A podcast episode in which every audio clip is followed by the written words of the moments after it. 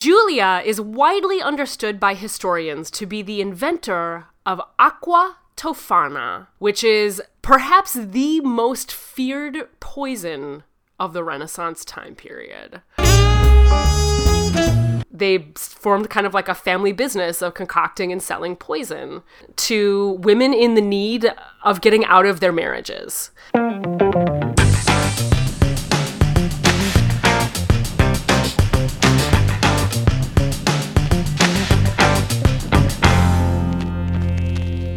Well, hello and welcome to Broads You Should Know, the podcast about amazing and noteworthy women in history. I am Sara Gorsky. And I'm Chloe Sky. And I'm Jupiter Stone. And Jupiter's been with us the last couple weeks because Sam just had her little baby and she's on Little maternity baby. leave. She had a little baby, a little baby boy. Anyway, this podcast is not about babies, it's about broads. and I am so excited to bring you guys this broad today. Have you guys ever heard of Julia Tofana? Nope, No. not ringing any bells. Have not. All right, let's just jump in then. All right. because I don't want to spoil anything, but I'm I'm super pumped. First of all, I gotta give credit to Delaney Pierce. Uh, posted something on Facebook about this broad, and I read it, and it was this little like one sentence, um, and I was like, oh, that's intriguing. And so I did more research, and I was like, wow. This broad has got to have an episode. So, Delaney, if you're listening to this podcast, um, thank you very much. You the best. Um, and we're going to dig into Juliana Tofana. So I'm going to take you guys on a journey back to 17th century Italy. So this is like Wow. the Renaissance. This is like, you know, a couple hundred years after like Romeo and Juliet would have lived. And it's Italy. And it fucking sucked to be a woman in these times. Well, it's not just these times. I, I, I should I shouldn't exaggerate. many, it's been many time. times. Um, but the, but particularly in this time period in the Renaissance, women had no power. They were 100% objectified, and there were basically two options for women: you could marry, or you could support yourself by being a prostitute. Wow. This is like every article I found was basically like, there's two options for women: marriage and prostitution. But you have to pay the bill somehow, and apparently prostitution was the only way someone could be like a legitimate, a quote legit business owner, I suppose. Jeez. Wow. And so women were used, uh, you know, they were controlled by men and they were used like as pawns, basically. And they were often sold off in these kind of like arranged marriages for the social advantage of their families. And like, like young women, like 12 year old girls and shit, like getting married to old gross men because their families wanted their, arra- you know, whatever this weird, gross. All right, this is like we can see this, right? We Yep. can we have the picture of this disgusting time period. Is this a pro- like when Portrait of a Lady on Fire happened, or was that later? Because she was being like married to someone in Italy. You know what? That's a good question. I don't know the answer. I don't remember what your Portrait of the Lady on Fire was. By the way, audience, if you guys have not seen Portrait of a Lady on Fire, holy shit. Oh, that was the best movie of last year. You have got Abs- to watch by it. By far. By far. Oh my god, it was so good. Oh, it was so sexy and so good. And so heartbreaking, but so Yep. good. All those things. Anyway, highly recommend 10 million stars. Okay, so no, it was Uh, the no ma- 18th century. Portrait of a Lady on Fire was the 18th century. Okay, but that's only a 100 that's only a 100 years after this. re- So yeah. And the, the world So- didn't so- change all that much in those hundred years. Mm, yeah, not a ton, not a ton. So we have a, this this period of you know time very clearly in our heads, right? And because women were you know powerless, um, their husbands often treated them like absolute garbage. And many of them, like domestic abuse, is rampant, and there's not a single law that protects women against abusive husbands. So the, the law does not protect women at all. It's because men are making all the laws and women have no input. Right. They have Yeah. two jobs. And not, not neither of them is to fight for rights. and and we want to be able to beat our wives. So why should we write a law? their- it's my right. It's my right to beat my property, and my wife is my. Right.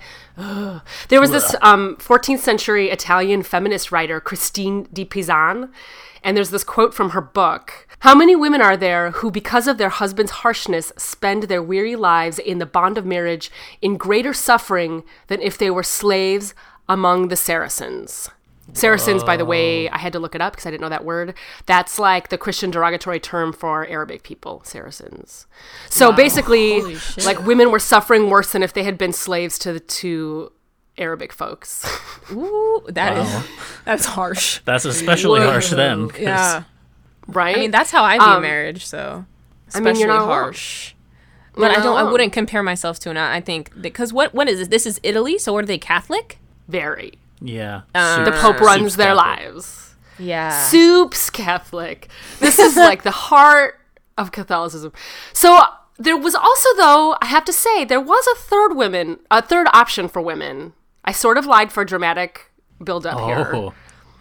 The third option for women was widowhood.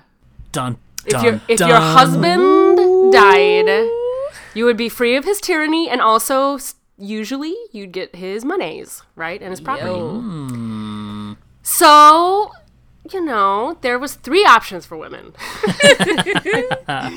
so now I have set the stage for our broad.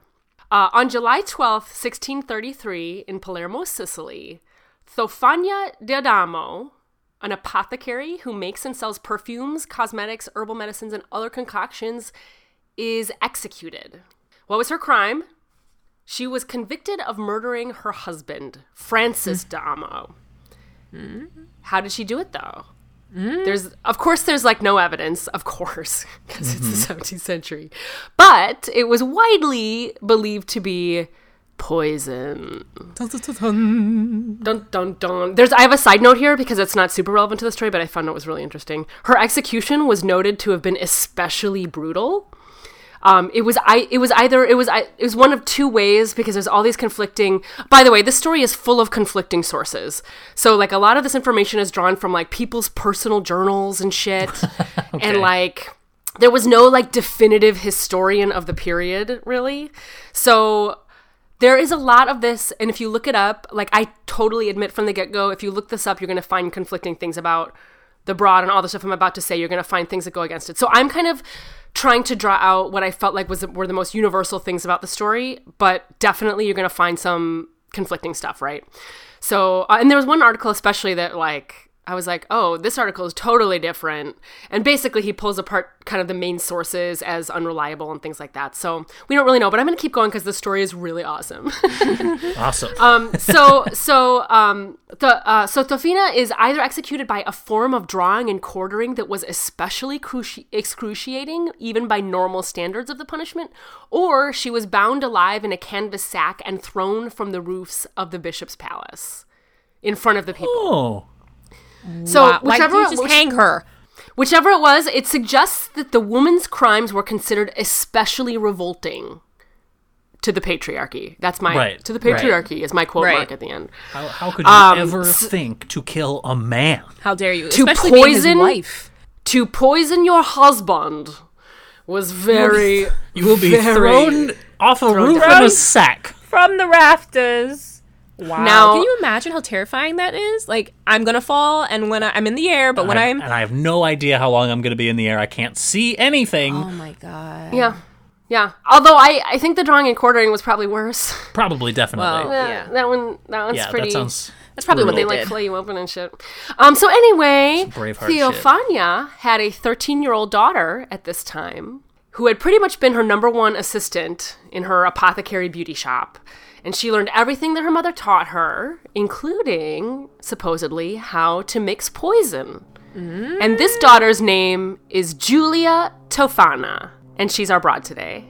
Oh, she's. Oh, you bait and switched my ass. Look at I that. bet and switched your ass. You yes, did, that you opening did. story was about her mama. Oh, shit. Um, And Julia, Julia is widely understood by historians to be the inventor of aqua tofana, which is perhaps the most feared poison of the Renaissance time period. Oh. Wow. Aqua tofana is this little concoction that, when mixed a couple drops into somebody's food or wine over the course of like three to four days, it would kill them. But it would make them look like it was natural causes and it left no traces uh, upon autopsy. So the first dose, they, so someone would like put give them the first dose, and the the person who ingested it would have symptoms really similar to like a cold. And then on the second dose, the symptoms would become a nasty flu. And then the third dose, the victim was like really, really sick and had a terrible stomach ache and diarrhea and dehydration and barfing. And then on the fourth dose, the it would that's it. They're dead. So for a, for a poison, so most poisons you like ingest and you you're like immediately sick and you're like, oh yeah, you just poisoned me. You fucking did it. You're done. But mm-hmm. because aquatofana, like it because it was a slower kind of like and and took the form of the natural death that you really kind of didn't know if it was poison necessarily. And most Bad people just thought it was natural causes. Right. Wow. It also meant that somebody who was starting to have these like progressive illnesses might be able to get their paperwork in order before they die. So they're starting to feel sick. They're feeling really sick. They're like, oh my God, baby, call my lawyer. Let me get my papers right before they croak. Um, I, I, there was a great quote about the poison. Administered in wine or tea or some other liquid by the flattering traitress, traitress Aquatofana produced but a scarcely noticeable effect. The husband became a little out of sorts, felt weak and languid, so little indisposed that he would scarcely call in a medical man. After the second dose of poison, this weakness and languor became more pronounced.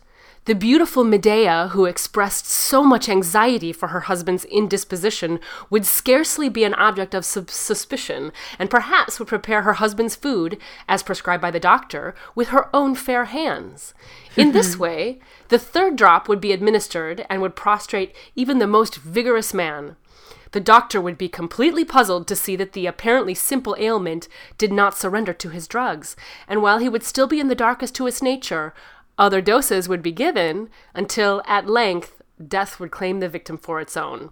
To save her fair name, the wife would demand a post mortem examination, resulting nothing, except that the woman was able to pose as a slandered innocent and would then be remembered that her husband died without either pain, inflammation, fever, or spasms. If, after this, the woman within a year or two formed a new connection, nobody could blame her. For everything considered, it would be a sore trial for her to continue to bear the name of a man whose relatives had accused her of poisoning him.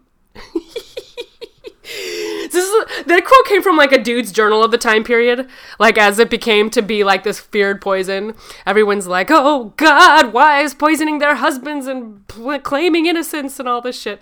Anyway, I'm here for it 100, percent and I love it. um, the main arson, uh, the main ingredients for the poison are thought to be. Uh, thought to be, of course, can't be proven. Atropa belladonna, which is also known as deadly nightshade, combined with arsenic and lead. And while the chief components are known, the manner in which they're blended has been totally lost. Nobody has any idea. But the final product was a colorless, odorless, and tasteless liquid, almost impossible to detect when added to water or wine.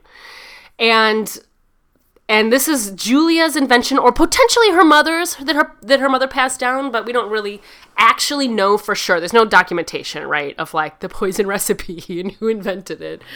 Um, but it is thought to be Julia Tofana. Pretty upsetting if you found that online. Like, here's, like, here's how to make a poison.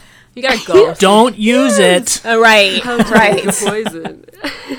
Someone somewhere knows. So this this first like came to the attention of people and authorities like the the aquatofana first became this like known poison and Julia you know uh, it first came to there were there were trials of two women around like 1632 and 1633 in Palermo um, where two women were put to death for poisoning their victim their victims. So that's kind of the first time we like see a reference in history to this particular aquatofana is this like definitive word of the time period. And Julia Tofana supposedly was a, young widow when she first started selling her poison around town. It's possible, one of my sources said it was possible she tested and performed, uh, perfected the recipe on her own husband, maybe? Mm. Um, no idea. Only one source. It didn't seem very verifiable, so. But I love the drama, so I'm going to say it anyway. um, she did have a daughter, Girolama Spurla, um, who also followed in her mother's footsteps, and they formed kind of like a family business of concocting and selling poison. And they kept it pretty low key. And they moved around Italy. Uh, they started in Palermo, and ev- then they went to Naples, and eventually they ended up in Rome. And they they formed. There's so, the sources kind of listed different number of people, but they kind of formed like this like lady gang of poisoners that would sell poison to women in the need of getting out of their marriages. And, but it was only it was like reputation only and only trusted people. So they weren't just like at the market like, yo, you want some poison? Kill your husbands Because- over here. because but it would be like a you know and a lot of them were like women of high repute like women of good money that were like wow this marriage fucking sucks and sometimes the women were also had like fallen in love with someone else and wanted to off their husband like there were various reasons it wasn't always domestic abuse that women wanted to be out of marriages but you know in general it's all just you know comes down to the patriarchy just sucking I hope Um, they charged per- a lot. well, you know what? They did. I think they made good money. Like they did good business. But I also found a bunch of sources that cited that she also provided poison to women who couldn't pay as much. So some of the lower class women who were in like getting beat by their husbands all the time, she did have like a warm feeling for them and like help them out anyway, even though they weren't the, the big money people. Right. Like, I got a few grand uh, from a lady last week. You can have this for free. I mean, that's how I imagine it. I mean, there's no sources that say it, that's what it was like, but I mean, Right. this woman comes to you and she shows up with her bruises, and you're like, "Fuck yeah, let's get rid of your fucking husband, Jesus, get you out of that shit." Um, so she gained a great reputation amongst amongst women, and particularly, you know, abused women and women in a bad place. So she and they so they put together this like group of women. They also recruited in some of the sources they list this Roman priest, Father Girolamo. All these names sound the same to me. I'm Italian blind, I guess. Um, so Father Girolamo, and he was helping them. Apparently, he helped them by providing. He was like in the apothecary side of the church, so he would like provide them the arsenic to make the poison. Wow. He's He sounds like- the best. Down to clown, man. Down to clown. Um, hate dudes too. Let's do this. and the way so the way that the poison was distributed and this is what was the facebook post that cost uh, that, that caught my attention in the first place so the way that they distribute it is that they put it in these they put it there were two ways. The first way was they would hide it in a makeup compact and, and sell it to women. And like the poison would be like i think my the way that i read it was like the poison was like secretly like at the bottom or something like that and they could pull it out and distribute it. And then they also would put it in these little vials disguised with the image of saint nicholas of bari and that was like a holy oil that was supposed to like ease your face blemishes. Oh. so so women would buy that to like look hot and shit, and it was like this cute little bottle with Saint Nicholas of you know Bari on it, and they would have it like on their nightstand, and their husbands were like none the wiser because they're like, oh makeup, I don't know anything about her makeup table. Uh, you know, so it was. It's like this, and because it didn't taste or smell or anything, p- women were able to like just like kind of have it amongst the rest of their toiletries, and nobody knew anything about it. I love when poison uses the name of saints. I'm particularly attracted to that part of the story. and so if anybody got caught too, when they were like distributing the poison, if anybody got caught, it would just look like they were selling like some version of holy oil that was for healing your face, right? It was super smart. Julia was the smartest. Of course, all good things come to an end. She gets caught. Her and Oh, her whole group of people get caught. And uh, there there were two versions of how she got caught. And the first one is very expected. Actually, both of them are kind of expected. Um, the first one I read, and the one I frankly believe the most, is that um, these really rich women who killed their husbands went to confession, and the priest started reporting hey, we have a lot of women confessing about killing their husbands. And they went to the papal authorities, the Pope's cops or whatever, and they were able, like, through these confessional. I knew it. I fucking knew that confession was all a ploy to control people. I just want to say I knew it. um, so that was one of the sources. That's supposed to But be the hella sacred. That's one of the first things you learn about cults when you've been in one is they get you to confess all your sins and then they hold it against you. True. Scientology too. All of it. So it could have been the confessionals. It could have been these rich ladies confessing their sins. Then there's also this this more predominant story that appears in most of the articles about this one woman. I'm gonna just call her Karen for the sake of the story. This one woman was like, I gotta off my husband. And she gets she she acquires the poison from Julia and her team, and she puts it in her husband's soup, and he's like about to eat it, and she has this change of heart, and she's like, No, baby, don't eat it, don't eat it, don't eat it, and he's like, Why shouldn't I eat it? And he like beats her until she confesses that she poisoned it and and she like confesses where she got the poison and she like reveals the whole thing and she like sells all the women out. That's why I call her Karen, like let's be honest. Mm-hmm. so I'm not sure which version I I, I, it's hard to tell which is true. I certainly the, the Karen story is the one that you're going to read the most if you if you guys Google this. Um, be but I also do believe I also do believe the confession the confessions. Right. Could be like the priests were like, all right, look, we got a lot of ladies confessing about murdering their husbands. Uh, we need to keep an eye out. And then that one Yeah. guy was like, oh, my, my wife was going to poison me. Maybe we can get the name. Right. I think it's in the church's best interest for you to believe that it was just one woman who ran her mouth versus mm-hmm. like Probably, yeah. we broke confessional. Oh, yeah. My trust They for the wouldn't want you to Catholic Church is- code. my, my trust for the, the Catholic Church is pretty low, so Oh, yeah. So, of course, so there's a warrant put out for her and her team's arrest. They're like, it's her, we gotta get them. And so Julia, though, of course, has a ton of big fans around the city. She's been selling poisons now for like, I think it's like 10 year, 10, 20 years. Like she's been doing it a long time. And so she had a lot of people who loved her, both for freeing them from their marriage, and then also a lot of like really well to do women who were like, mm, people can't really find out that I ever bought anything from her because then they'll know I poisoned my husband or my old my dead husband so so um she like knocks on the doors and she is given sanctuary at this church so she she's so the authorities can't get to her for whatever reason that particular church they like, couldn't get into i don't know if they barred the doors or something it wasn't clear it was There's like church laws about like sanctuary Right. and not being able to go in there and like if you break the sanctuary then God will punish you so it's like not even worth it. I learned that Oh. in Hunchback of Notre Dame. Yeah, that's why. That's why. Um, like she, that's the term sanctuary there. cities yeah Yeah, if you bust this down, like you can come get them, but you're gonna go to hell. Right. Like, if you- if you Interesting. slap in the face you slap God in the face even to follow your human laws like there's a greater law. The the highest man.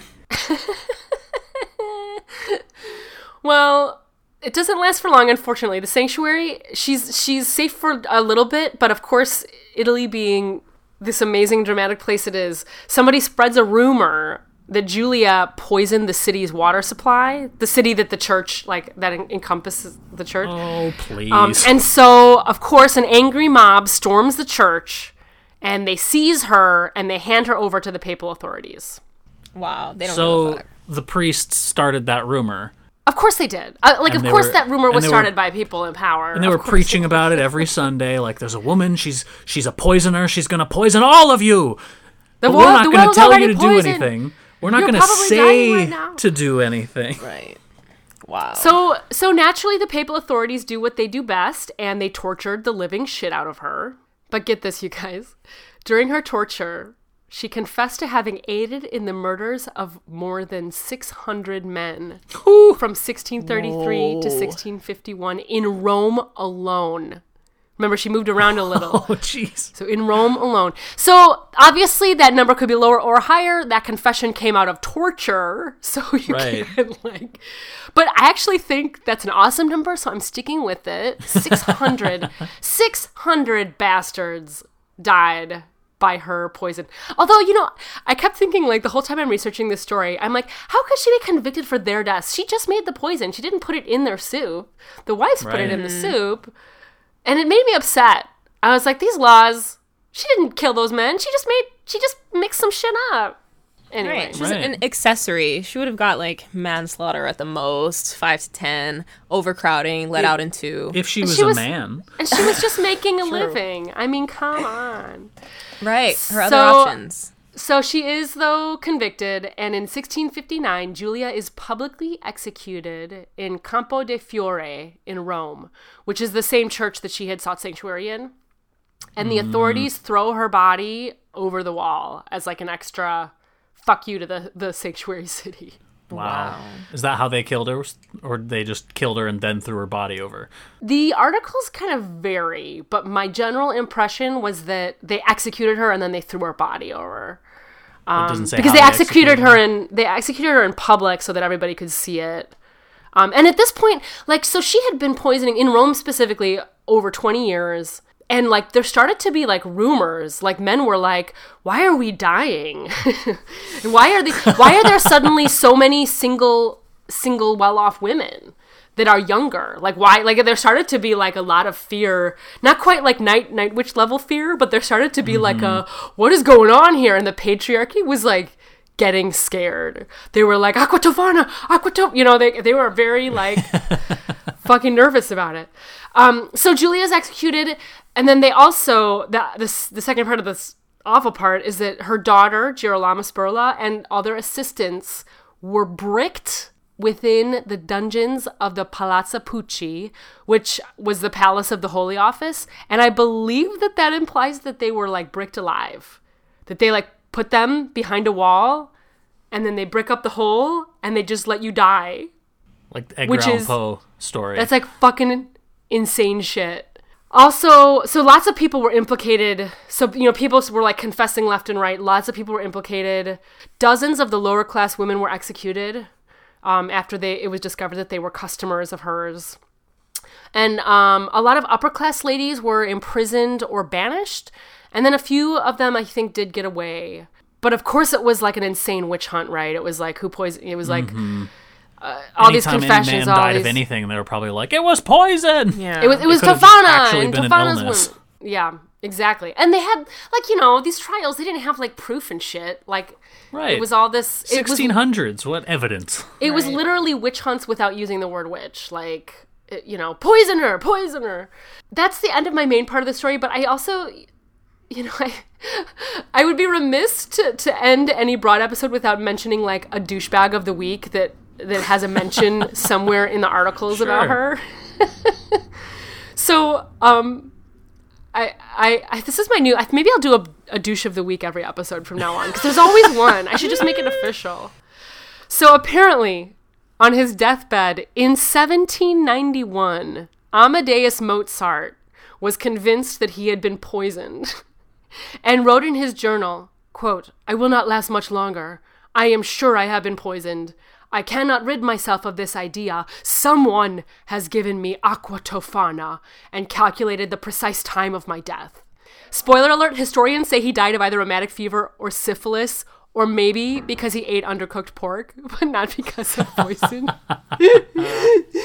and this was like a hundred uh, plus years after she was executed. Like, come on, Oh, dude. famous. Douchebag. That's a legacy right there. That is a legacy. That story lasted a long time. Yeah. Yeah, I mean, people were afraid of being poisoned. Like that, like that's why people had tasters and shit, right? It's because of stories like this. And so, so that's Julia Tofana, you guys. That's awesome. Wow. Amazing. I don't. She's I mean, good. She's she's fucking great. Six hundred wife beaters That's amazing. killed by Good Julia. riddance. and Julia. Tofana was her real name, so like the poison was named for her. Yeah, I mean Julia Tofana. I, of course, some of the sources have like alternate names, and there's all this trouble sourcing. Like, was she really the daughter of like? The, there's there's some conflicting sources of that. Um, if there's just not great uh, documentation, it seems like in general. So some of the articles Yeah, that they I don't want people to know. Right. They do not want people to know that this happened. They'd be like, "Ooh, we don't need this to happen ever again." I'm sure. I'm sure it's like documented heavily.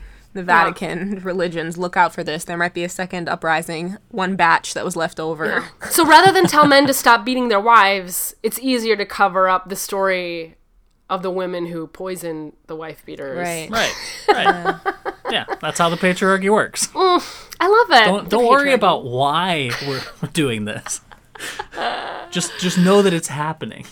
That's all I got for you. Thank you guys for joining us this week. We always love to have you. Don't forget, we have a website, broadsyoushouldknow.com. We've got a cool broads database. You can look up all the past broads we've done. You can leave us a review. Oh, man, if you left us a review, you'd be our best friends, you guys. It is so good for true. us. It's so good for our, are spreading the word for getting us out there. So thanks for being listeners all the time. Thanks Jupiter for being a guest today. Thank We're you so glad to having have you. Yeah. And we'll thank see you guys next week for another broad you should know. You can always hit me up on Instagram at Sara Gorsky. That's S A R A G O R S K Y. And I have a website, saragorsky.com too. I'm an actor. I do other podcasts and films and things like that. A lot of a lot of the other projects in the works, quarantine projects, as you will. If you are interested in checking out any of my other podcasts or other work on the internet, I have another podcast called Modern Eyes with Sky and Stone, which is a film review podcast where we look at movies from 10 or more years ago. We talk about race and gender and politics, and we modernize the film if it were to be remade today. And you can check out my blog where I write about being trans or uh, Star Trek or all, anything else that I happen to be thinking about at the, ti at the time, at the moment that I'm writing, at chloejadesky.com.